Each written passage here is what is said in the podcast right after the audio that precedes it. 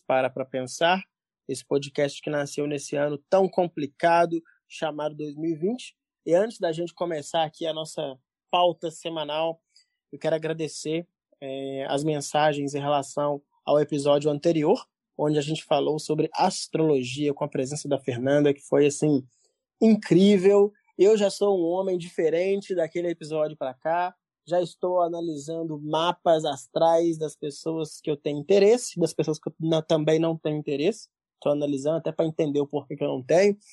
Mas foi um, foi um episódio muito legal. A gente teve uma, um feedback muito positivo, muito carinhoso acerca dele. Muito obrigado a você que ouviu. Muito obrigado a você que está ouvindo novamente aqui agora. E antes de eu fazer a introdução ao tema, e hoje é um episódio onde nós não teremos convidado. Hoje o, o piloto do Uber está em, o, o carro está em piloto automático, porque nós abdicamos de um convidado porque o tema fala sobre ausência, talvez, sobre a não presença de alguém, que é a solidão. Mas antes de eu começar a falar sobre o tema, eu quero dar boa noite aos meus dois conterrâneos de Belo Horizonte. Boa noite, queridos. E aí, pessoal, tudo bem? Oi, gente, boa noite, bom dia, boa tarde. Inclusive, a gente tá indo para ficar sozinho mesmo, por isso que a gente tá indo sem ninguém. Exato, a gente tá caminhando para uma solidão, que é o tema de hoje. Só que antes da gente começar a falar de solidão, é, é imprescindível que a gente fale sobre este ano, né? 2020 foi um ano que foi, está sendo ainda, né? Você ainda está ouvindo esse episódio em 2020, imagino. É um ano que catalisou a solidão, né, que reforçou a solidão, porque todos nós, em algum momento, a partir mais ou menos ali em meados de março, nos vimos forçados a nos enxergar de longe, cada um em sua casa, cada um isolado, porque tem um vírus aí fora que está matando milhares de pessoas por dia. E desta forma, nos encontramos num cenário completamente atípico. Tenho certeza que você que está ouvindo isso provavelmente não passou por isso até hoje, né? Você não deve ter assistido isso na história da humanidade até hoje, ter vivido uma pandemia que te forçasse a ficar em casa. E esse ficar em casa despertou gatilhos individuais em cada um, despertou comportamentos que talvez você achava que já tinha superado e não superou, despertou comportamentos que foram novos para você. E uma dessas ideias, uma dessas noções que foram bastante reforçadas durante esta pandemia de 2020 foi a solidão, porque muitas pessoas passaram a ficar sozinhos, sozinhos e sozinhas, ficaram sem companhia de amigos, talvez sem a companhia do pai e da mãe, ou talvez só com a companhia do pai e da mãe. Enfim, é, foi um ano que reforçou essa ideia de solidão. E você que está me ouvindo provavelmente deve ter uma noção muito negativa acerca da solidão. Né? É uma palavra pesada, é uma palavra que tem uma semântica negativa muito forte é uma palavra que sempre te remete a castigo, né? Se a gente parar para pensar, é, como é o título deste grande podcast, para para pensar comigo. Se você está preso, o maior castigo que uma penitenciária pode te dar é uma cela na solitária. Quando você era criança e fazia alguma malcriação, sei lá, quebrava um copo, respondia seu pai e sua mãe de maneira errada, qual era o seu castigo? Ficar sozinho, quando você termina um relacionamento de anos, de meses, de dias, qual é a sua condição a partir daquele momento? Ficar sozinho, né? Inclusive, é, a gente pode até dizer que não existe o termo é, casadona, né? Existe o termo solteirona ou solteirão. Ou seja, estar sozinho está sempre ligado a uma ideia de penitência, está sempre ligado a uma ideia negativa. A palavra solidão tem uma semântica negativa muito forte. E eu te convido agora para pensar comigo, por que que solidão dói tanto? Por que que isso machuca tanto? E por que que existe uma construção social negativa tão forte acerca da solidão? É, na minha opinião, eu, Caio, falando, é, eu acho que eu acho não, tenho certeza do que eu tô falando. Não, não, evite o achismo aqui agora. A solidão dói porque nós não fomos educados, enquanto sociedade, a valorizar o tempo que a gente tem de maneira individual.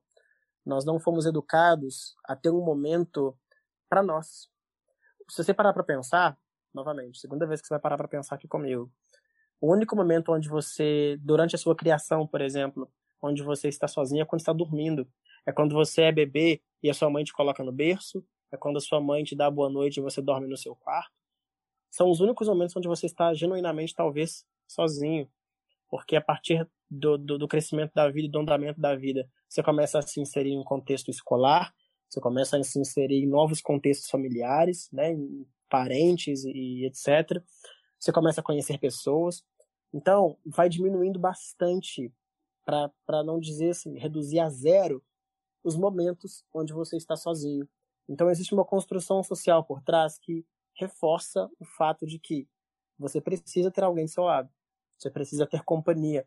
E quando você se vê numa, numa noção igual foi este ano, onde você precisou estar ausente, você começou a desesperar.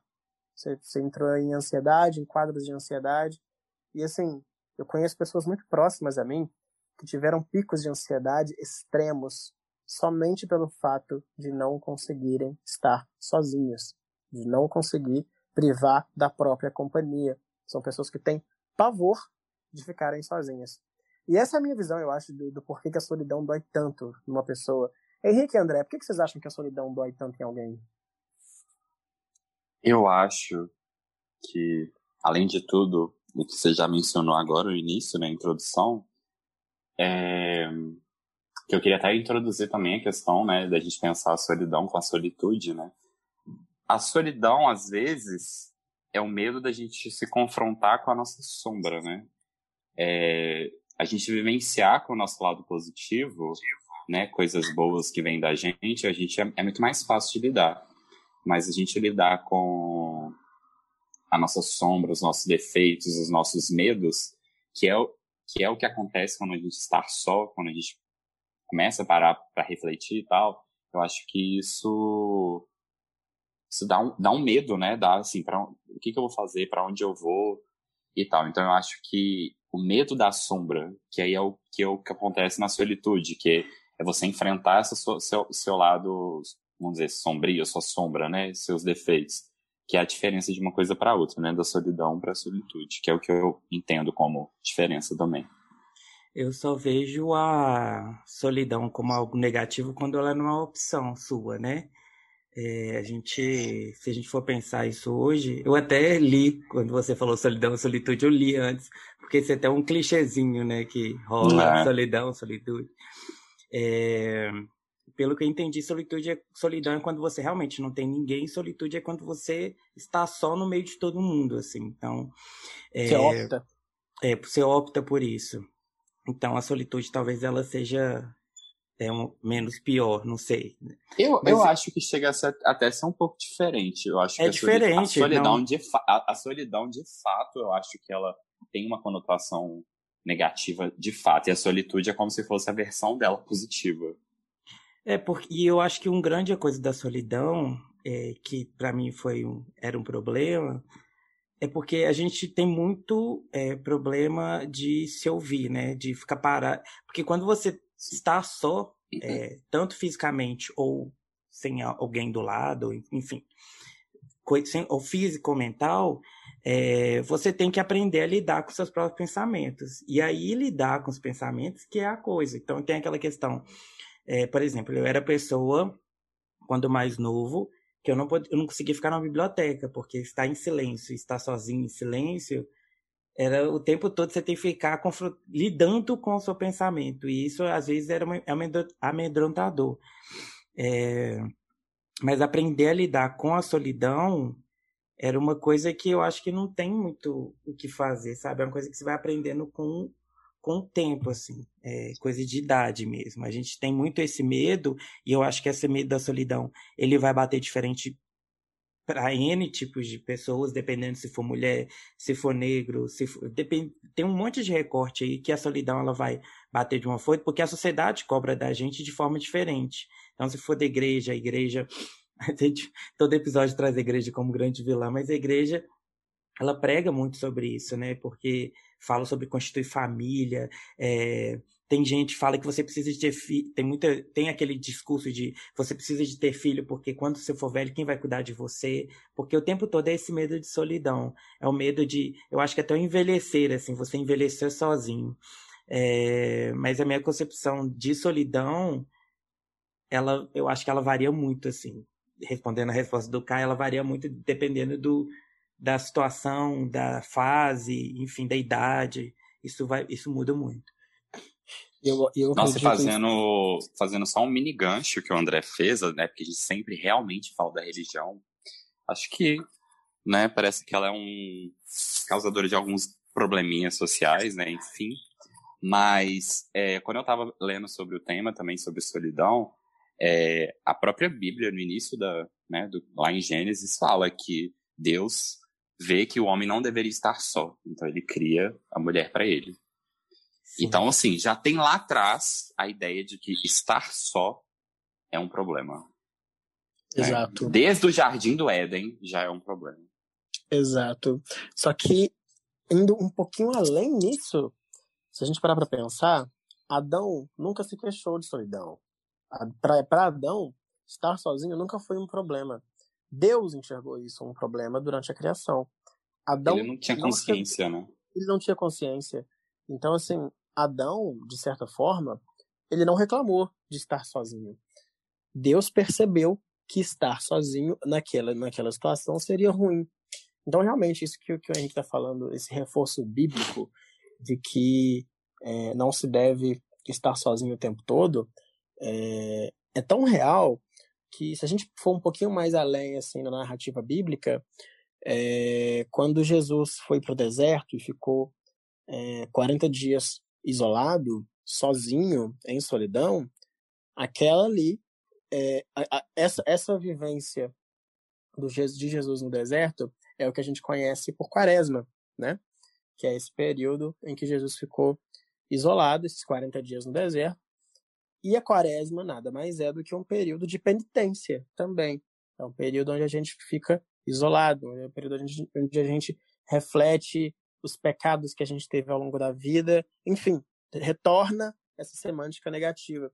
E puxando um pouquinho do que o André tinha dito anteriormente, a incapacidade das pessoas de se ouvir é gigantesca. Eu vou dar um exemplo pessoal, assim, que o meu terapeuta um dia falou comigo, há uns anos atrás, que eu não reparava e que depois que ele falou eu tentei levar isso de outra forma.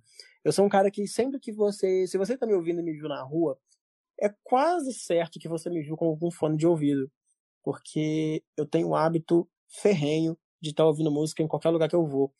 E aí, um dia, na, na bobeira, assim, na, na maciota, meu terapeuta me passou essa rasteira.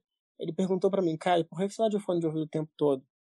Aí eu falei com ele, cara, eu gosto de estar ouvindo música o tempo todo. E aí ele falou comigo: você precisa realmente de vozes externas o tempo todo na sua cabeça, ou você não está querendo ouvir alguma coisa que sua cabeça está querendo falar. E que para isso você substitui com um fone de ouvido o tempo inteiro. É saudável, Caio, um fone de ouvido o tempo inteiro? Que hora que você está se escutando? Quando ele falou isso, eu falei: epa, eu não tinha pensado nesse assunto. Porque até então, tipo assim, eu sempre usei esse argumento. Eu gosto muito de música, eu adoro ficar com fone de ouvido, mas não tinha parado para pensar que talvez o fone de ouvido tivesse virado uma fuga sem que eu percebesse. Então, isso que o André está dizendo, da insustentabilidade de se ouvir, é muito real. Porque tem gente que não consegue lidar com os próprios pensamentos. Assim. Tem gente que surta se você trancar essa pessoa num quarto silencioso. E assim, eu acho que é muito. abre caminho para situações muito dolorosas quando você não começa a se escutar. Por quê? É, tanto eu, quanto André, quanto Henrique, quanto você que está tá escutando, é, você tem amigos, você tem grupos de amigos, você talvez esteja inserido em algum ali, e a gente entra num grande dilema que é o seguinte: às vezes você quer ter a, você quer ter a companhia de todos os seus amigos ali perto, você quer todos eles ali convivendo contigo e compartilhando momentos contigo. E às vezes tem hora que não. tem hora que essas vozes externas, seja de fone de ouvido, mas no exemplo que eu estou dando de amigo, você não quer perto, né? E aí, é, existe uma teoria, que é a teoria do porco-espinho, que fala um pouquinho sobre isso, que é o seguinte, é, todo mundo aqui todo mundo aqui sabe o que é um porco-espinho, você que está ouvindo este episódio agora, imagine um porco-espinho, imagine que você é um corpo cheio de espinhos, e os porcos espinhos, os porcos espinhos, eu não sei se eu falei esse plural certo, se algum professor de português estiver ouvindo esse episódio, por favor me interrompa, mas é, o porco-espinho, quando ele está com frio, é, eles se agrupam para poder se esquentar. Só que chega um determinado ponto onde esse agrupamento começa a ficar violento, porque existem espinhos, né? então eles não podem se aproximar muito. Ou seja, o que eu estou querendo dizer com isso? Consequentemente, os porcos espinhos se separam, eles não conseguem ficar juntos.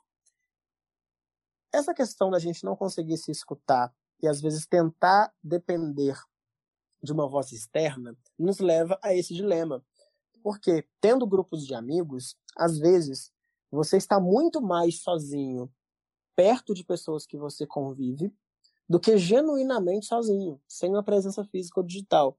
E assim, é, eu vou abrir a palavra um pouquinho para vocês, mas eu já tive assim aquela aquela visão meio 360.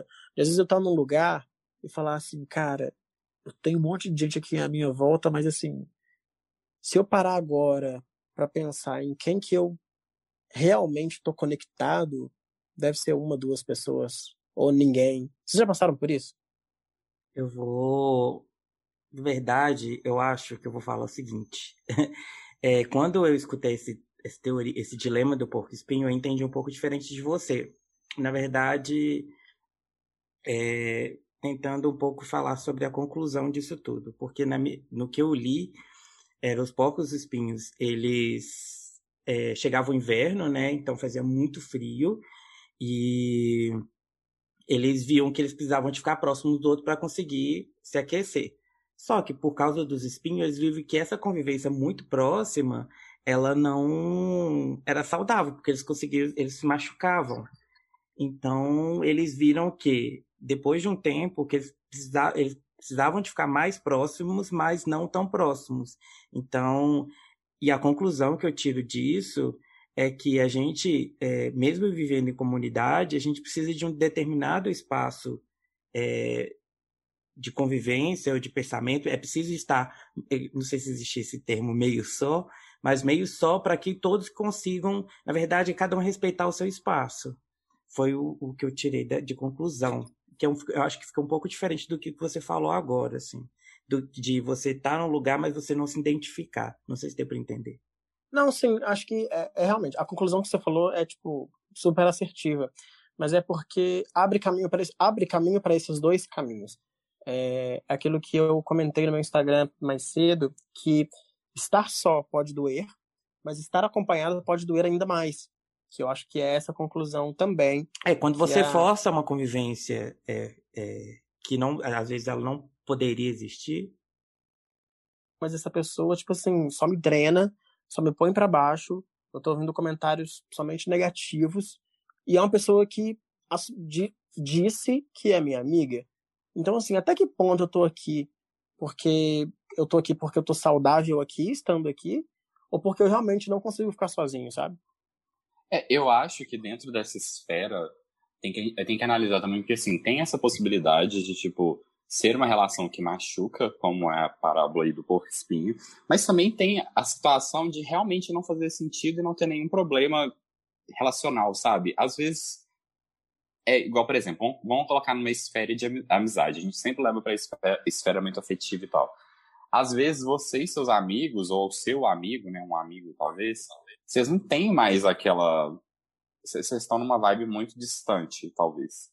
E não existe um problema em si. E aí vocês não vibram mais igual, e aí vocês estão juntos, mas parece que não tá. Sabe? Tem um rolê e tal com seus amigos, ou com ou um amigo só em específico, e às vezes não tá, tá, não tá fluindo. Então, tipo, às vezes pode ter esse sentimento da solidão, sabe? Do tipo, aí você pode levar para casos de relação, tipo casamentos, por exemplo, né? Que a pessoa tá junta, morando junto, etc. E a pessoa não tem mais conexão com a pessoa com quem ela está, e aí ela está sozinha tendo alguém deitado do lado dela, alguém sempre com ela, sabe? Acho que é muito nessa vibe também. Mas você Sem também dúvida. perguntou se a gente já passou por isso. Eu, em, em questão de. Não, nunca passei, não. Tô tentando pensar aqui, mas nunca passei, não, gente. Desculpa. é, eu não sei. É assim, é, eu tô pensando aqui. Gente, da minha, do meu raciocínio é que a gente vive em comunidade. Não existe um indivíduo não não existe um indivíduo no mundo que consiga viver 100% sozinho. A gente precisa um do outro, independente é impossível, do tipo. É impossível. De... é impossível viver sozinho, não é possível ser é feliz sozinho. Exato. Então você tem que aprender a lidar com certas circunstâncias, tanto de relacionamento amoroso, de casamento e tudo mais. Agora, sobre o que o Caio falou de. Eu também não passei por isso, porque quem me conhece sabe que eu sou pessoa que tem. Na verdade, quando eu me vi só, foi porque eu fiz questão de, de, de, de estar assim. Porque. De estar só. De estar só. Porque o tempo todo é, eu tinha gente perto. Não, nem, nem questão de relacionamento, não, mas questão de amigo, assim. Nunca fui a pessoa que chegava na sexta-feira e não tem ninguém para sair. Eu pra, não tem ninguém para sair só se eu quisesse mesmo. Então, eu acho que quando a, a solidão ela bateu para mim foi muito da, foi uma forçação minha para conseguir entender, a, a, a, me curtir um pouco mais. E porque eu vi que eu trabalho, trabalho muito durante a semana, chegava sexta-feira, eu achava que a minha energia, eu, eu, eu não precisava de ficar em casa, assim, eu já relacionava com pessoas forçadamente no trabalho, que, que não era uma escolha minha, mas é, chegava na sexta-feira, eu queria ver os meus amigos, e aquilo ali, eu não conseguia ficar sexta-feira, por exemplo, em casa, sozinho, vendo a série. Mas depois, com o tempo, com a idade, igual eu falei, eu percebi que eu conseguia me curtir sozinho. Foi aí que eu comecei a entender. E aí, quando você consegue ficar sozinho é, se curtindo, você vai levando isso para outros, outros setores também. Você consegue é, não procurar alguém. Então, quando você vira aquele vício, né? A gente já conversou sobre o aplicativo. Então, assim, é, tem uma época que você está o tempo todo e você acha que você tem que estar. Tá cavucando um relacion... tentando cavar um relacionamento, entendeu? Então você nunca se vê o tempo todo. Aí o que acontece quando você não sabe ficar sozinho? É, você começa a atropelar todos os seus sentimentos. Assim, você não consegue, você não dá o tempo da sua cabeça processar um sentimento do outro. Então você estava com uma pessoa, aí acabou. E aí precisa de outro alguém. Aí só que essa outra pessoa ela veio com outra problemática. E aí você traz a problemática do relacionamento passado para o novo, e aí você acumula dois, aí virando aquela bola de neve. E aí eu já estive nisso, eu falo hoje de, como local de fala. Só que chega uma hora que você fala, eu preciso de um tempo. Então, quando você começa é, a ficar sozinho mais, você começa meio que esvaziando é, a sua cabeça desses problemas. Às vezes você começa a focar em outras coisas, te, te deixa até um pouco mais criativo, enfim, mais produtivo.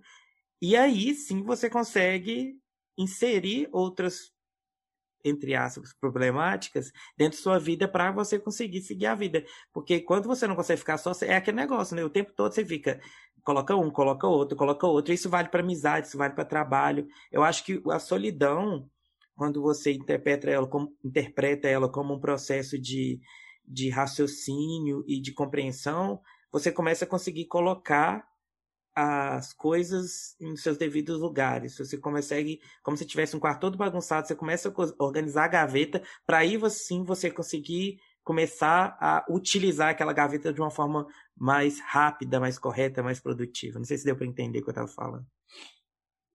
E a eu solidão, sou... ela tá é, muito atrelada a uma outra característica que é praticamente consequente, que é a carência, né?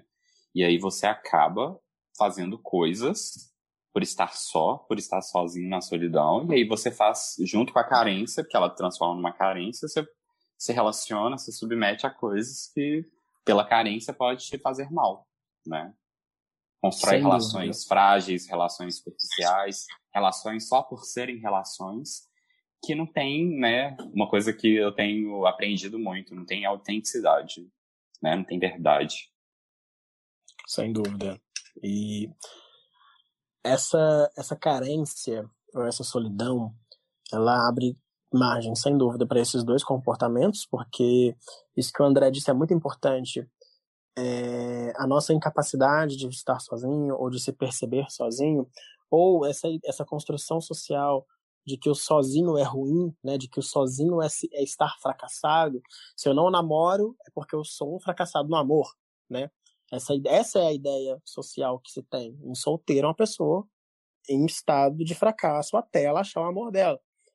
Quando, na verdade, é, é muito mais garantia de fracasso que você vá pulando de pessoa em pessoa, que você vá ocupando espaços, assim, como se pessoas fossem tijolinhos em muros, onde você vai colocando uma pessoa ali na sua vida. Terminei, duas semanas estou lá colocando outra, terminei, em duas semanas estou colocando outra, porque aí você começa a ficar pulando de galho em galho e você não trata a raiz do problema, que é a sua incapacidade de estar com você mesmo, né?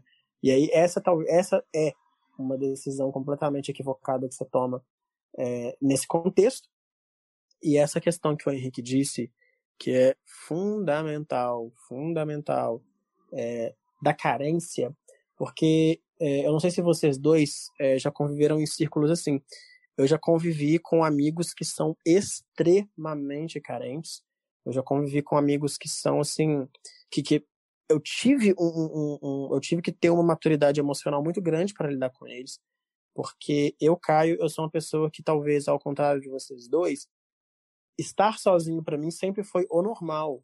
O estranho era ter companhia. Desde quando eu estava no ensino médio, no ensino fundamental, eu nunca fui de ter coleguinha no ensino fundamental. É, os meus colegas de ensino fundamental são os meus amigos de infância.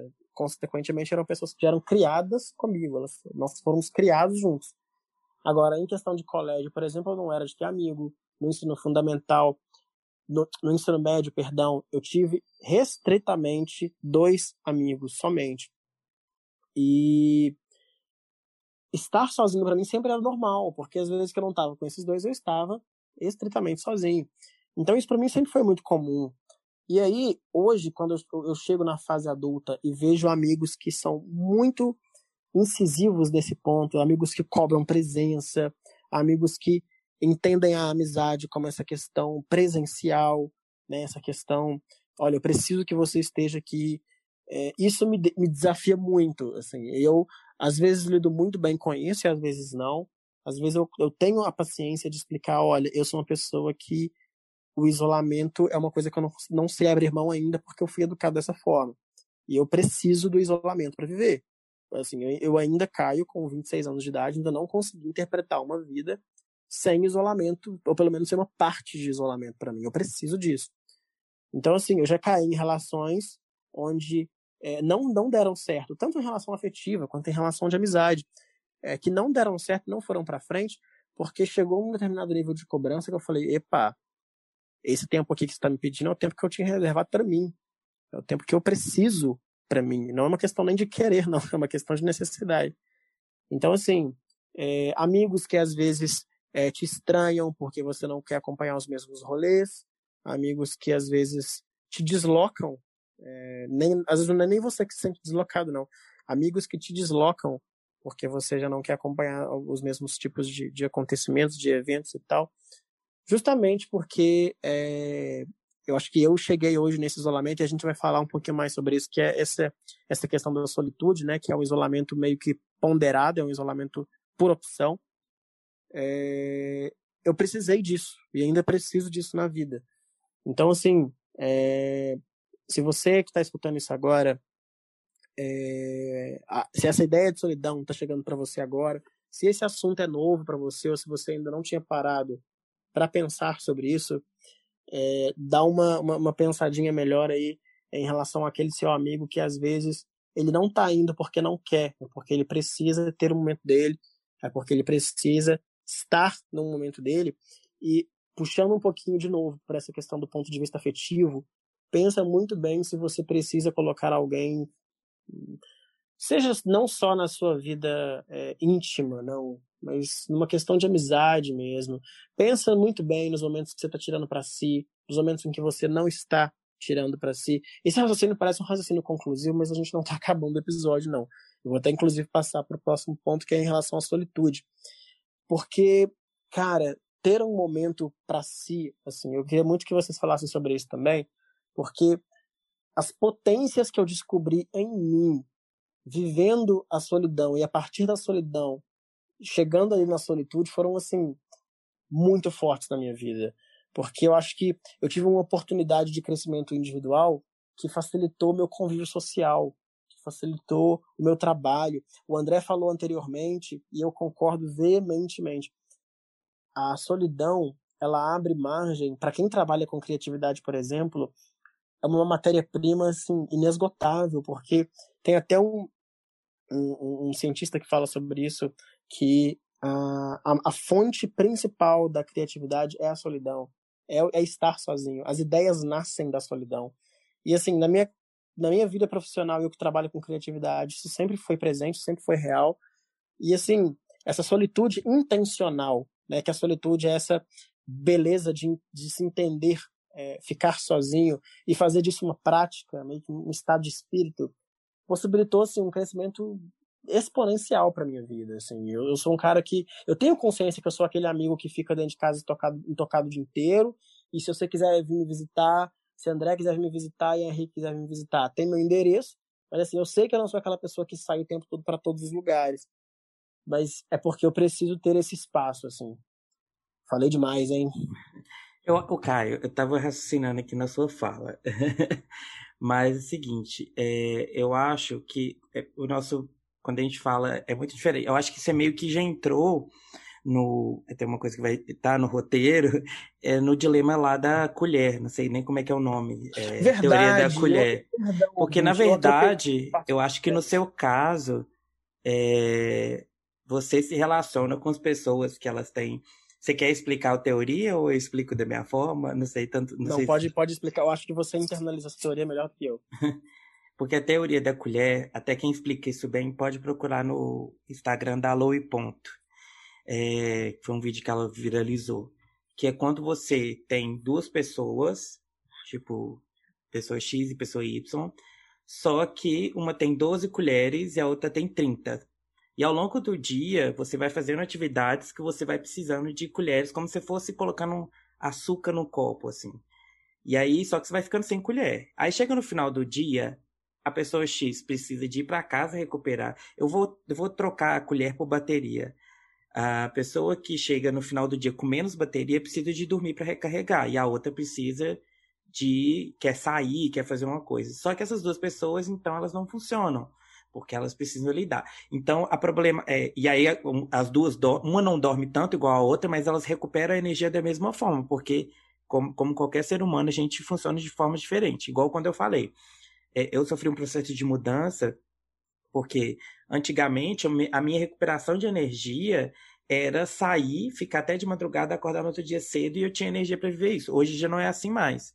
Então hoje eu sou a pessoa que tem menos colheres para viver o dia e preciso chegar no final do dia e fazer coisas mais tranquilas às vezes. Não é o final de semana inteiro, mas por exemplo, na sexta-feira foi o dia que eu falei, ó, preciso de recarregar, recarregar energia para viver o sábado. Então no seu caso, Caio, eu acho que era muito é, a não compreensão das pessoas que a gente vive de forma diferente, que a gente tem energia diferente e a gente precisa respeitar a forma de. Eu era a pessoa que criticava quem, sei lá, quando eu ia para para aplicativos e aí a pessoa falava: "Ah, o meu rolê é ficar tomando sopa o final de semana inteiro". Eu, pelo amor de Deus, que pânico, eu preciso sair sexta, preciso sair sábado. Hoje continuo não sendo essa pessoa. Tem um pouco de pânico porque eu não consigo ficar sem convivência social. Mas é, eu acho que cada um é de uma forma, assim, cada um vai encontrar, relacionar com pessoas que compreendam que sua forma de recuperar sua energia é diferente da delas. Então, é, e é diferente dessa. E falando um pouco sobre o que você falou sobre solitude, eu acho que tem.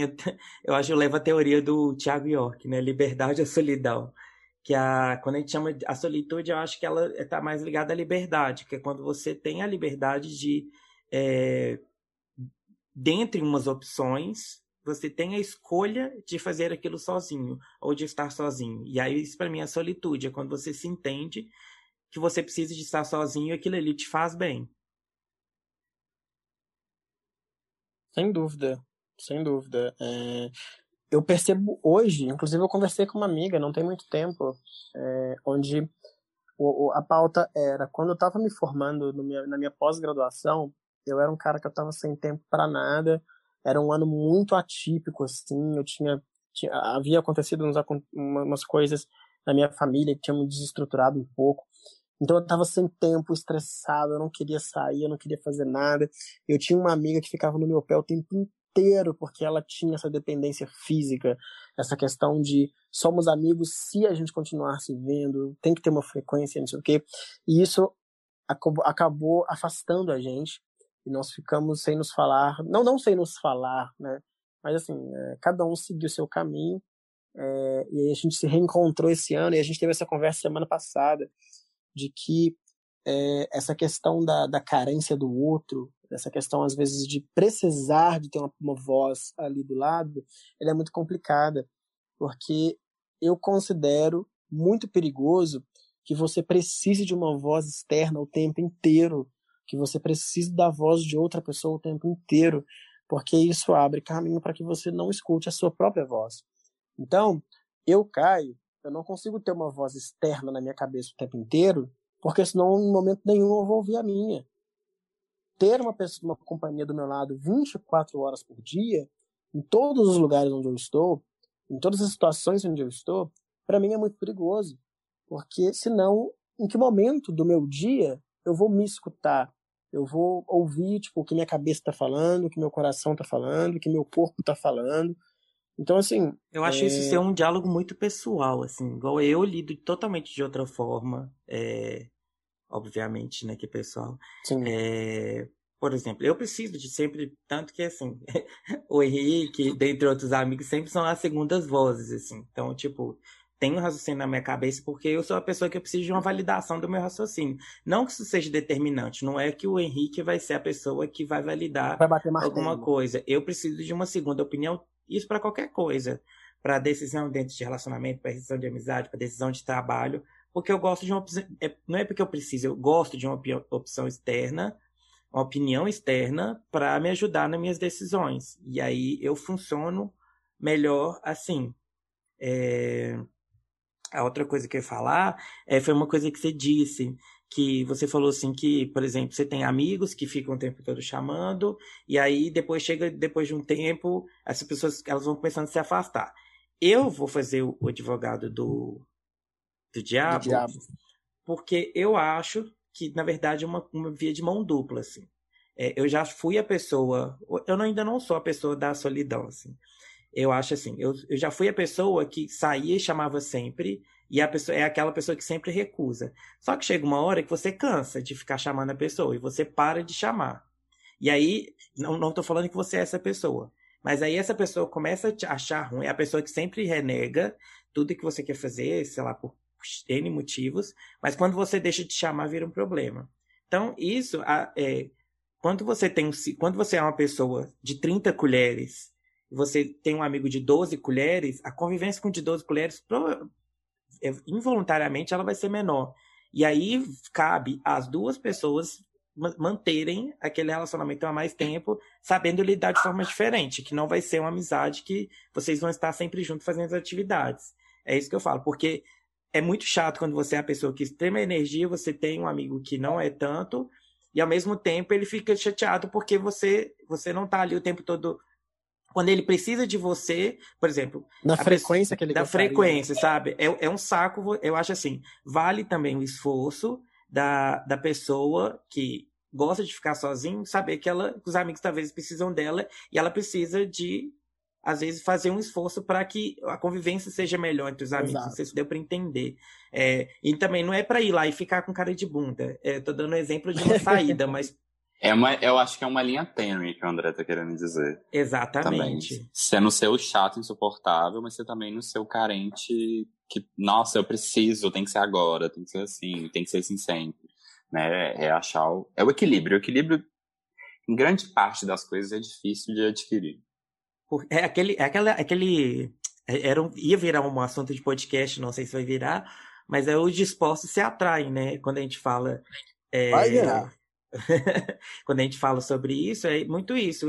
O que, que são prioridades a partir do momento que você define quando você começa a entender a solidão, você tem que começar também a definir questões de prioridades. Então, quando você é uma pessoa muito ocupada, você começa a aprender a lidar com a solidão um pouco melhor. Porque você tem horas que você fica tão saturado de trabalho que você precisa ficar sozinho às vezes. Só que aí você precisa definir prioridades, e isso vai virar um assunto de outro podcast. É, porque você. Imagina você ter que organizar sua, sua família, seu trabalho, seus amigos e às vezes incluir um namorado. Então, assim, que horas que você vai ficar sozinho? Eu sou a pessoa que eu tenho Vênus em aquário. Eu preciso de ficar sozinho. Eu preciso de ficar sozinho. Então, o meu namorado sabe que segunda a sexta ele não me vê, independente da atividade que tem. Porque o meu momento de ficar sozinho é no final do dia. Eu preciso desse, desse tempo. E o final de o final. Então, eu aprendi a organizar a minha agenda para conseguir viver a minha solitude. Não sei se deu para entender. Exato. Exato. Não deu, deu interessante que, que tem, você falou um ponto muito interessante que eu estava pensando aqui viajando. É, pessoas que são muito ocupadas, né? Hoje em dia, né? Eu amo começar as coisas com hoje em dia. Quando a professora de redação falava, não comece com hoje em dia que você vai perder ponto. Mas hoje em dia, é, atualmente, é, todo mundo está mais ocupado, né? Eu não vou colocar no contexto pandêmico, porque a gente está numa situação assim extra, a gente está num parêntese da humanidade. Mas é, as pessoas têm se gabado por serem ocupadas. Hoje em dia virou, né? Ah, eu não posso fazer isso porque eu estou muito ocupado, né? Então isso virou também até um, um como é que eu posso dizer? um ato positivo, sabe? Tipo, da, do, do mundo moderno, assim. É uma qualidade. São parênteses que eu quis. É, uma qualidade. Só quis fazer um parênteses, Morro assim, pra reflexão disso, né? tipo, não, eu sou. Eu sou eu sou, eu sou muito. Eu não cara, tenho eu tempo. sou muito ocupado. Eu não tenho tempo. Ah, eu, eu, não posso, eu não posso te responder agora. Eu tenho que te responder daqui a 72 horas. Ai, tá? eu não consigo. Porque eu, eu não tenho tempo. Ai, não, eu não vou nem entrar nessa eu pauta, tenho uma não. Que é aquela... eu tenho uma startup. Aquela pessoa que tem 300 conversas no WhatsApp e acha, ai, nossa, eu não tenho tempo de responder. Ai, Posta não. print no Twitter. Ah, falei, gente, vai tomar no chama-se cu. falta de educação. Atenção, primeiro palavrão explícito aqui na. Ai, vai ter outro. é o A primeiro. Rita ali do podcast. A Rita ali do podcast. A Desi Gonçalves. e a podcast. Gonçalves. Exato. Não, mas isso que, que, o, que o Henrique tá falando é muito, é muito comum, né? De se ver das pessoas que se gabam por ter uma vida completamente atribulada. E assim, eu me pergunto, onde está a parte saudável da sua vida nesse, nesse contexto inteiro? Né? Em que momento? Porque assim, eu parto do princípio que você organiza primeiro um tempo para você e depois para os outros. Uhum. O tempo para os outros você já não tem. Consequentemente, assim, o seu eh, foi para o espaço. Então você não tem um tempo para si, consequentemente você não tem um tempo para o outro. E, E fazer nada da- também está fazendo alguma coisa. Então, assim. quando- Exato. em que momento do seu dia você está sem fazer nada? Sabe? Cara, tem horas aqui em casa que eu deito, isso acontece geralmente depois do almoço. É, que eu, que eu, eu, eu geralmente acordo cedo, aí eu deslancho a fazer um monte de coisa para ter um pouquinho ali de folga no começo da tarde. Deitar na cama sem poder preocupar com nada é muito bom. Sabe? Você poder olhar e, e ficar à toa, sabe? Tipo assim, eu não quero fazer nada. Eu vou botar uma música e ficar olhando pro teto, sem ter que fazer absolutamente nada.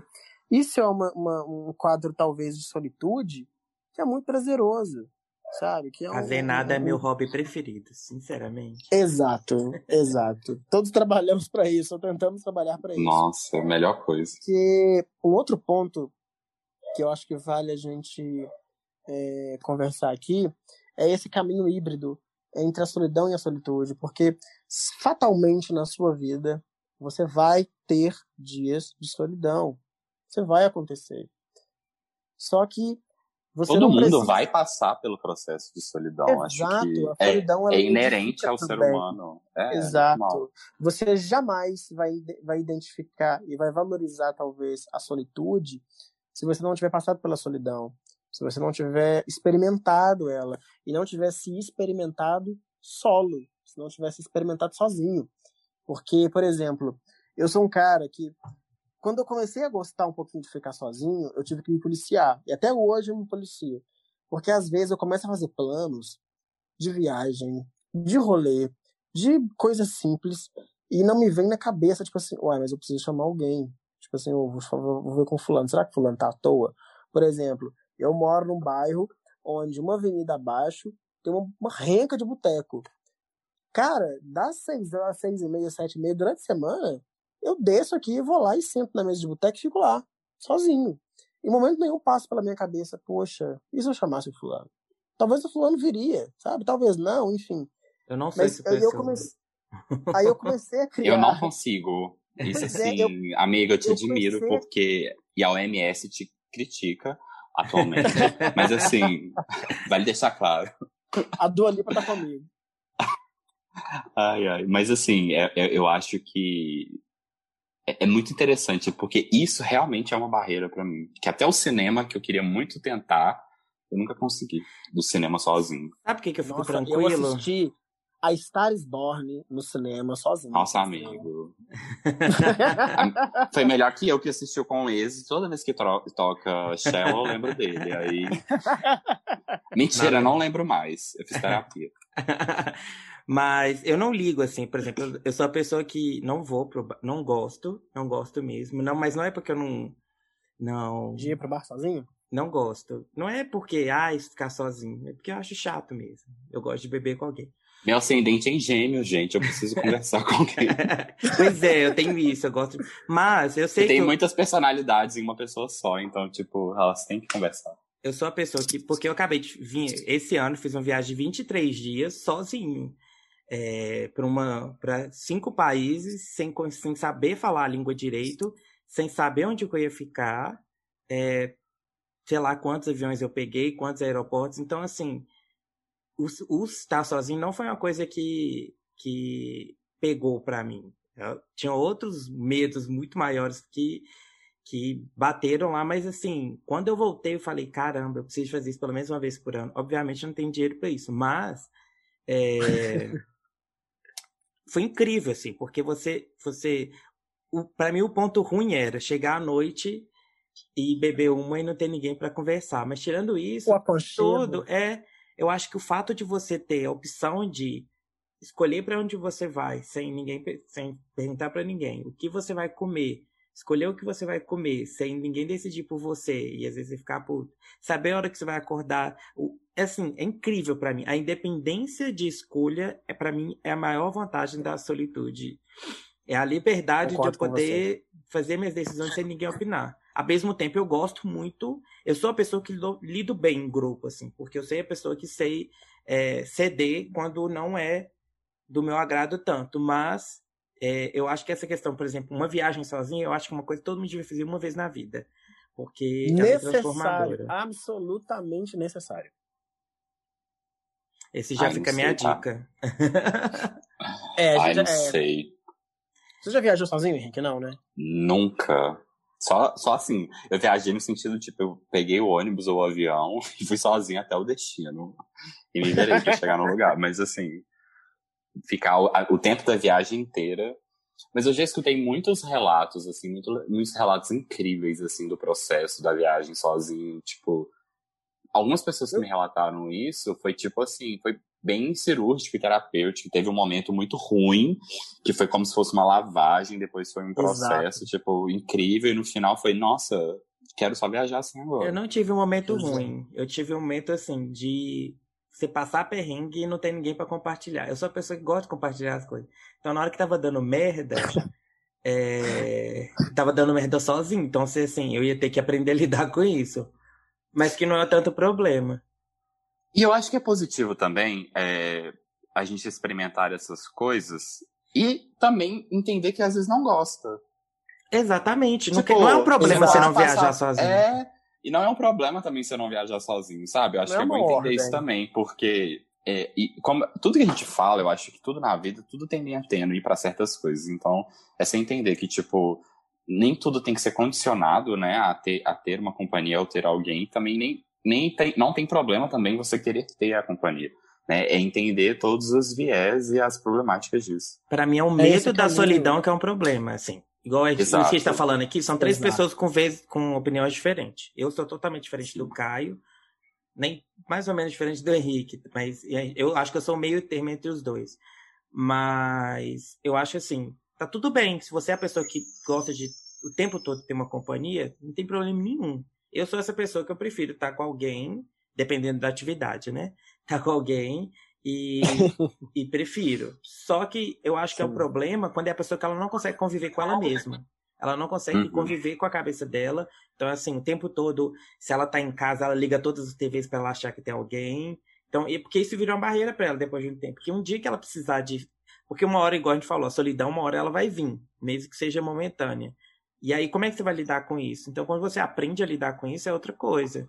E quando você aprende a lidar com a solidão, você aprende a colocar outras pessoas de forma mais assertiva dentro da sua vida, porque você, elas não estão ali para tapar um buraco da sua vida. Elas estão ali porque você achou outro real motivo dentro dela. Nossa, André, agora você foi perfeito no que você falou, porque quando eu disse que a solidão ela abriu o caminho para mim para que eu me posicionasse socialmente melhor, foi exatamente nisso. Eu me sinto um amigo melhor hoje, é, tendo passado por esse processo e, e tendo o, o, meu momento quase que assim integral de solitude. É, eu me sinto um amigo melhor. Eu acho que eu sei ser mais prestativo quando eu preciso ser. É, eu entendi que, que a minha presença física talvez não é tão determinante quanto as ações que eu posso ter para ajudar uma pessoa. Então, assim, eu, eu, eu, meio que aprendi a ser presença do meu jeito e, sem dúvida, assim, isso eu falo categoricamente. Eu acho que eu, que eu sou, é, eu, eu, sei ser um amigo muito bom por conta disso, assim, por, por ter passado tanto tempo sozinho, talvez, é, e entender que, tipo assim, olha, se eu realmente determino que essa presença ela vai ser constante na minha vida, é, é porque realmente eu preciso me desdobrar para ela. Porque eu não sou, eu não sou aquele amigo que, que você vai chamar todo dia para sair, eu vou topar, eu sei que eu vou recusar, eu me conheço. Mas eu sei que no momento onde a minha presença for determinante, eu vou estar tá lá. E esse, essa questão que vocês falaram de que eh, dessa linha tênue entre a pessoa que não consegue se ouvir, não consegue ficar sozinha. E isso que o André falou é muito real. Tem gente que não consegue dormir sem TV ligada, tem gente que não consegue ficar num ambiente sem TV ligada, sem fone de ouvido o tempo inteiro dentro de casa, porque não consegue se escutar e, dar atenção aos próprios, aos próprios pensamentos. É, isso abre margem assim para talvez a saída mais saudável, que é esse comportamento, que é entender, na verdade, que isso é um comportamento completamente híbrido. Você vai ter dias de solidão e vai ter dias de solitude. Vai ter dias onde estar sozinho talvez vá depender de você e vai ter dia que às vezes não. E quando não depender de você, você precisa, e assim, eu sei, eu tô falando dentro da pele de uma pessoa que já convive com isso há mais tempo. É óbvio que cada um lida com a solidão de um jeito. E às vezes a solidão, quando ela chega de primeira, você não vai lidar com a mesma sabedoria com a pessoa que já está vivendo há mais tempo. Mas tente entender o porquê que você chegou nessa situação, o que, que essa situação pode te dizer? O que, que você pode tirar dessa situação? Porque, assim, é, o caminho saudável da solidão é a solitude. Né? É um clichê? É, mas é um clichê que ainda é válido. Você precisa entender o porquê que você está sozinho para entender o, a parte boa de estar sozinho, a parte que você pode tirar proveito de estar sozinho, que é justamente ter a companhia de si mesmo, que é ter, se escutar, que é fazer as coisas que você gosta. Isso que, que vocês falaram anteriormente, de que essa questão de viajar sozinho, é, de, de às vezes, né, não é sempre, de às vezes vir acompanhado de um acontecimento muito ruim. Quem já tá ouvindo o podcast há mais tempo sabe que todo episódio eu cito essa merda desse namoro meu foi uma desgraça.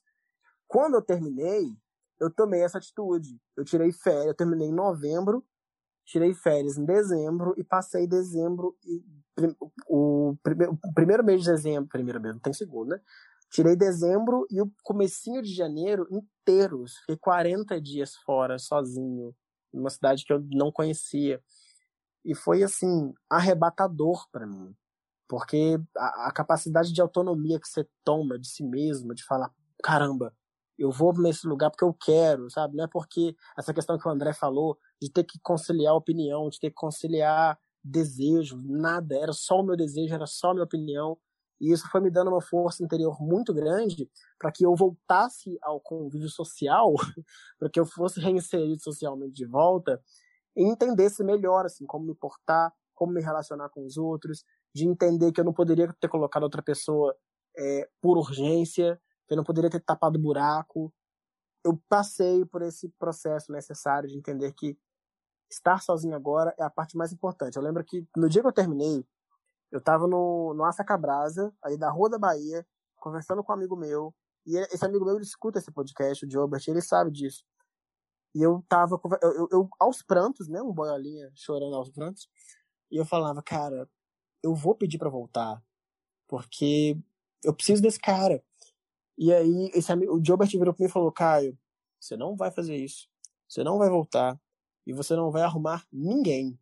Você vai ficar sozinho. Ele falou isso comigo, tipo, categoricamente. Você vai ficar sozinho. Você vai entender quanto que é importante estar sozinho. Dito e feito. De lá para cá, é, eu tirei esse tempo para mim. Foi, foram logo depois, vieram logo depois dessas minhas férias. E aí eu entendi a potência dessa solidão. Que é isso que a gente está querendo discutir no episódio de hoje. Que é tirar um pouquinho desse véu completamente negativo da solidão. É, e óbvio, existem outros nuances que a gente não, não vai entrar, até por falta de competência técnica, que é essa questão da solidão atrelada à depressão, que é essa pessoa que está é, depressiva em razão da solidão. É, nesse aspecto a gente não vai entrar porque a gente não tem bagagem técnica para isso. Mas essa questão de entender a solidão como uma aliada para um crescimento evolutivo pessoal, assim, é uma coisa que eu caio, espero que vocês não percam de vista. Assim, não tem problema você não querer estar sozinho o tempo todo, mas nos momentos em que você tiver, tenta tirar alguma lição disso. Eu, só porque a gente já falou, a gente já fez, sei lá, 200 episódios sobre terapia. E eu já citei um deles que terapia a gente se vê em terceira pessoa. Na verdade, é alguém nos ajudando a contar uma história sobre a gente. É, e nesse meio do caminho de, dessas terapias, você vai se enxergando como terceira pessoa. É, para lindar, a, porque a gente vive em primeira pessoa, né, o tempo todo. Então você começa a aprender a lidar em primeira pessoa. O que, que eu estou falando isso? É, por exemplo, antes de eu viajar, eu tava quando você vive em primeira pessoa, você não consegue enxergar muitas coisas fora. Esse é um dos problemas, é um dos, dos grandes, um dos vários problemas. Então eu estava num momento que eu não conseguia, eu estava dentro tempo todo sobre mim e eu não conseguia enxergar, eu estava cheio de problemática. Quando eu viajei, eu meio que sozinho, eu meio que limpei, eu tive que aprender a lidar com eu. Não foi em terceira pessoa, foi um, um eu obrigatório, assim. É, então, você consegue meio que esvaziar sua mente para você começar. É, eu sempre brinco que é a janela de. Ou é uma gaveta bagunçada, ou é a janela de, um, de internet com 32 abas. Então, quando você está sozinho, você começa, você começa a colocar assunto por assunto e ir cortando aquilo. Eu vou me expor um pouquinho. é tipo, viajei antes do. Finalmente, não sou eu, né? Ah, eu sempre me exponho, para de show. antes de viajar, eu tava com muitos, muitas questões, assim, pessoais, em questão de relacionamento, e falando, nossa, será que é isso mesmo? Será que eu tô fazendo certo? Será que isso vale? Será que isso não vale? E aí, quando você se afasta de tudo, e um, um ponto que eu coloco assim, aqueles como eu Vênus em aquário, mas aquarianos e várias outras pessoas, tem gente que tem, tem e eu, eu vi que isso é uma coisa muito comum, que dentro, quando você está no relacionamento, às vezes você quer ficar sozinho. E às vezes a, outra pessoa que não entende, ela acha que é uma, um problema com ela. Ai, meu Deus, ela está querendo terminar, ai, meu Deus, eu não sei. Não, na verdade, a pessoa só está querendo um respiro para ela conseguir entender, processar a semana, enfim, processar vários assuntos. Então, quando eu viajei, eu fiquei vinte e poucos dias aprendendo a lidar com conseguindo é, lidar com problema em doses homeopáticas sem uma interferência externa. E aí você, eu voltei e eu falei, cara, é com essa pessoa que eu quero viver, com essa pessoa que eu quero ficar. E aí, sabe quando você pega um fôlego, você tá basicamente com uma mão na garganta e na hora que você fica sozinho, você começa a se soltar um monte de coisa, e quando você vê, você já está respirando de novo, e você consegue entender. A gente, quando tá com falta de oxigênio no cérebro, faz muita. Dá, dá muito bel. Então, é, é esse parâmetro que eu faço. Eu acho que quando você aprende a lidar com seus pensamentos, e assim, terapia, gente. Se você não está conseguindo sozinho, é terapia. Que aí você vai. Pessoa, alguém, uma terceira pessoa vai conseguir lidar com o seu com, é, depois de que você faz terapia um tempo, você começa a, a, a, aprender técnicas que você consegue lidar de forma melhor. Mas assim, se você nunca fez, faça. É, em resumo, fique um pouco só, aprenda a lidar um pouco só, mas isso para existem, para mim existem vários é, artifícios para fazer isso. Não, não é uma viagem para a Europa que é a única solução. Tem o bar, tem o cinema, tem ficar em casa. Para mim, ficar em casa é o mais. Ficar em casa fazendo nada é o mais leitura, barato. Leitura, né, André? É o mais barato. Leitura nem tanto, depende da leitura, eu acho. Ah, gente, não existe, deixa eu falar Não existe um ato mais solo do que a leitura. Mas a leitura, às vezes, é. ela te. Ela te você só se você lê meio que desatento com aquilo que você está lendo, porque para mim a leitura ela precisa de um raciocínio que você não vai aprender a lidar com o que está passando na sua cabeça. Você vai estar, tá, se eu estiver lendo sobre Não, sim, sim. Eu estou dizendo assim, dentro do hall de não, a leitura é um momento de curtir você mesmo. Exato, isso que eu tô falando. A leitura, ela é um dos hábitos que você faz estritamente sozinho. Que você não faz com a companhia de outra pessoa, entendeu? Sim, Sim. Entendi o que você estava falando. É, eu falo assim, mas Por quando exemplo, eu falo, eu falo mais para lidar com os seus pensamentos, assim. Ah, não, sim, sem dúvida. Eu acho que a leitura é uma emoção. Também. Uma Talvez coisa que eu escutei. Desculpa, amigo, eu te cortei duas vezes. Aham. Uhum. É uma coisa que eu tava pensando enquanto uhum, vocês estavam falando.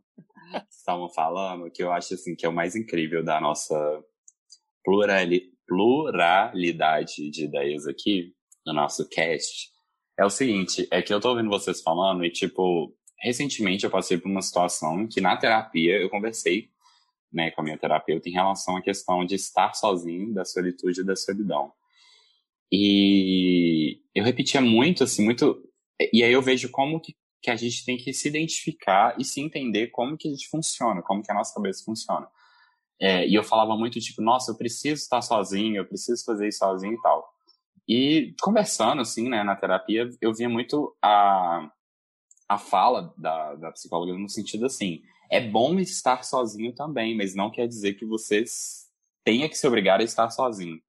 E o que eu comecei a conseguir entender, e que está sendo meu processo, né, é entender que tá tudo bem, para eu, Henrique, tá tudo bem estar sozinho. Eu não preciso me obrigar a estar sozinho, sabe? E isso tá sendo muito bom entender isso, porque é, essa diferença na fala, né, que é você, ah, não, eu preciso estar sozinho. É porque para muita gente, às vezes funciona, mas eu identifiquei que para mim isso não funciona. É que antes disso, eu talvez eu não me respeitava, né? Eu levando isso para até pro eu tô levando isso pro campo amoroso. É, era uma ausência de respeito, então eu fazia eu procurar estar com alguém. Então, eu me respeitar, eu me coloco como prioridade, eu coloco como preferência, sabe? E é interessante essa troca, porque você não. No meu caso, né? Eu não preciso ter que ter necessariamente o discurso de, nossa, eu tenho que estar sozinho, mas não. O meu discurso agora é, tá tudo bem estar sozinho. E tá tudo bem. E o rolê é esse, sabe? Que eu acho que tá sendo muito pacificador para mim. Então, assim, acho muito legal. Como que a gente. O, o que, quanto que é importante a gente se identificar. Eu acho assim que tudo que a gente está falando aqui, a gente tem que escutar e entender assim, como que funciona você. Sabe? É, é, tá, é ter um momento sozinho para você se identificar como pessoa, como ser pensante, como, como seus sentimentos funcionam, como e como que você consegue lidar com isso. Porque senão cria uma regra, né? Tipo, ah, não, se isso não deu certo, você tem que estar sozinho agora. Hum, categoricamente, pronto, você tem que estar sozinho. Não, o negócio é estar tudo bem estar só. Exato. Como estar tudo bem estar acompanhado. Exato, acho que a gente não pode viver de extremos, né, Henrique? Nem uhum, claro. querer estar acompanhado o tempo todo. Uhum. Também não achar que é saudável estar sozinho o tempo todo. Porque isso volta uhum. na, na, afirmação que o André teve e ele foi muito feliz. Não ache que você vai viver sozinho, porque você não vai. É impossível. Uhum. É impossível. Ou você vive ou você vai ficar sozinho. Os dois não tem como. Exato. Nossa, a gente tá muito filosófico. Nossa, Nossa tá arrasando. Um Platão Esse aqui, podcast, a gente tá arrasando. No, você que chegou aqui até agora, eu tenho certeza que você acendeu um beck. Você tem condição. É aquele que nunca usou na vida um beck. Tá falando. É, é... Apologia às drogas. Exato. Esse, podcast, esse, esse cast é legalize, hein? Mas, ó, é, com esse episódio, a gente só quer trazer a seguinte noção. Vou repetir o que eu acabei de falar. Tá tudo bem estar sozinho. É, acredito que você deva se permitir passar por este processo. Se você que está ouvindo está neste processo agora, de achar que você não está se enquadrando demais, de achar que é, esse grupo de amigos talvez é, não está te preenchendo, ou que você não se sente pertencente àquele grupo de amigos, tire um tempo para si, tire um tempo para se conhecer e para se entender o porquê que você não encaixa ali mais, o porquê que, que o seu tamanho já não comporta, já não é comportado ali mais. Tenta fazer essa, essa autoanálise, porque é muito importante. E o André foi muito feliz de novo quando ele disse que é, nem sempre a gente, em primeira pessoa, consegue fazer essa análise. Então, ter essa visão terapêutica de uma terceira pessoa ajuda demais. É, eu, nesse processo todo, eu não tive, eu não consegui fazer nada em primeira pessoa. Foi sempre em, com a ajuda de terapeuta. Então, aproveita a solidão, porque ela não é tão negativa quanto, quanto pensam, não. Assim, ela é uma porta que, se você olhar de imediato para ela, ela pode te dar medo ela pode até causar um certo desconforto, né? Tipo assim, como assim eu vou começar a fazer as coisas sozinho? Como assim eu não vou sentar no bar e na cadeira do lado vai ter alguém? Como assim eu vou, vou pro cinema e não vai ter alguém na cadeira do lado? Cara, é possível, é possível, é plenamente possível você sentar num bar sozinho, é plenamente possível você ir pro cinema sozinho e sentir prazer nisso. E isso vai te condicionar em algum momento na solitude, que é quando você pode escolher esses momentos e que certamente assim vão elevar demais a sua qualidade de vida. Porque eu caio, assim, aí já é uma premissa particular, eu entendo que uma boa qualidade de vida é pautada no equilíbrio. Foi isso que o Henrique falou em algum momento aqui, que ele foi muito feliz também. Tem que ter equilíbrio. Você não pode estar acompanhado o tempo todo e sozinho o tempo todo. Só que essas escolhas são suas. Esses momentos onde você vai escolher estar acompanhado, esses momentos onde você vai escolher estar sozinho são seus. Você tem poder de decisão para isso. Então, assim, tente escolher da melhor maneira possível. E quando não for uma escolha, quando não, não se você não tiver escolha, procure uma terapia que talvez ajude, talvez não, tá, terapia talvez não ajuda ninguém, ela ajuda muito uma pessoa, né? E carreira Queridos. solo, gente, às vezes é mais lucrativa. Ô, meu filho, e é mais barata. E é mais barata. Se tiver uma dupla sertaneja se for ruim, às vezes, né? o lucro dividido por dois, às vezes, pode ser pior. Então, pensa nisso. Exato. É aquilo Moral que a gente falou, né? Moral da história.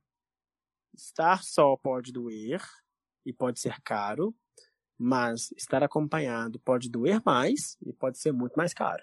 Mará e Maraísa é bom, mas às vezes ser uma Marília Mendonça é melhor. Ah, perfeito, perfeito. Grande filósofo. Bom, e com isso, exato. Com isso a gente encerra o papo. É, espero que você tenha gostado. Espero que, que você aproveite esses momentos que você tiver de, de solidão e solitude, que você consiga transitar muito bem entre os dois, que é uma coisa que eu faço hoje e que eu acredito que é saudável para mim. Espero que seja saudável para você também. E agradeço aos meus dois conterrâneos pela conversa. Espero que, que nós três aqui também é, tenhamos absorvido ótimas ideias. Assim, eu adoro quando o episódio é muito plural e eu adoro quando Henrique chega e fala, ah, eu penso de outra forma. E André fala, cara, eu penso diferente de você. Eu acho que é assim que a gente cresce, é assim que a gente engrandece as nossas próprias opiniões. Certamente existem decisões que a gente toma depois de, desse convívio, depois de, de conversas, né? Então, obrigado. Vou abrir aqui para os meus queridos se despedirem, que eles são educados. Sem conclusão. Gente, é isso aí. Obrigado, tá? Fiquem em casa. Stay safe. Stay safe. Stay safe. Wear a mask. Eu não vou mandar ficar em casa, não, porque senão eu vou ser hipócrita. Mas stay safe. Não quero e ser cancelado. Já tentaram me cancelar no Twitter uma vez. Senão você no meu podcast. Aqui não. Exato. Aqui não, aqui é seu programa. E ó, já adiantamos, este, este é o penúltimo episódio da temporada. O próximo que você escutar fatalmente será o último. E o tema talvez vai ser bem mais, bem mais otimista. Vai ser bem mais feliz. Não, não dizendo que a solidão é feliz, mas eu acho que vai ser um tema que vai te inspirar muito também. Não posso contar o que é, mas você vai ouvir semana que vem. Um beijo. Beijo, tchau. Beijo. Eu Tipo, a, muito a como gente vai entrar em pautas muito automático. O pai vai tô brincando. Pastorzinho. eu te vejo muito. Faltou só. Esse final você faltou só. Levante suas mãos, ponha sua mão no seu coração. Amigo, você, você faz a mesma, você faz a mesma entonação, mesma. a mesma cronologia, você dá a pausa pro grupo de louvor tocar uma música triste. sem brincadeira. Ele- o Caio ele, deu a vontade de pegar um teclado. Tu não, tu não. Aquela hora que o tecladista coloca e começa a música triste. Aí tem os, Aí os, os adolescentes Aí vem a vai beber água, vem a cantora. e lança ali Meu no palco. Jesus, É assim. Jesus. Sua fala final foi exatamente. Eu falei assim, Ó, no início vai também. acabar, no início ele tava igualzinho. Se Eu falei, gente, eu tô emocionado. Eu Só faltou assim, Jesus tá com você, você nunca está só. Coloca a mão no seu coração, fazer uma oração aqui pra acabar essa noite. Xalaba- xalabalala, baxibalala, Xalabalala. xalabalala, Lava cheiras. Labastura Saramaia.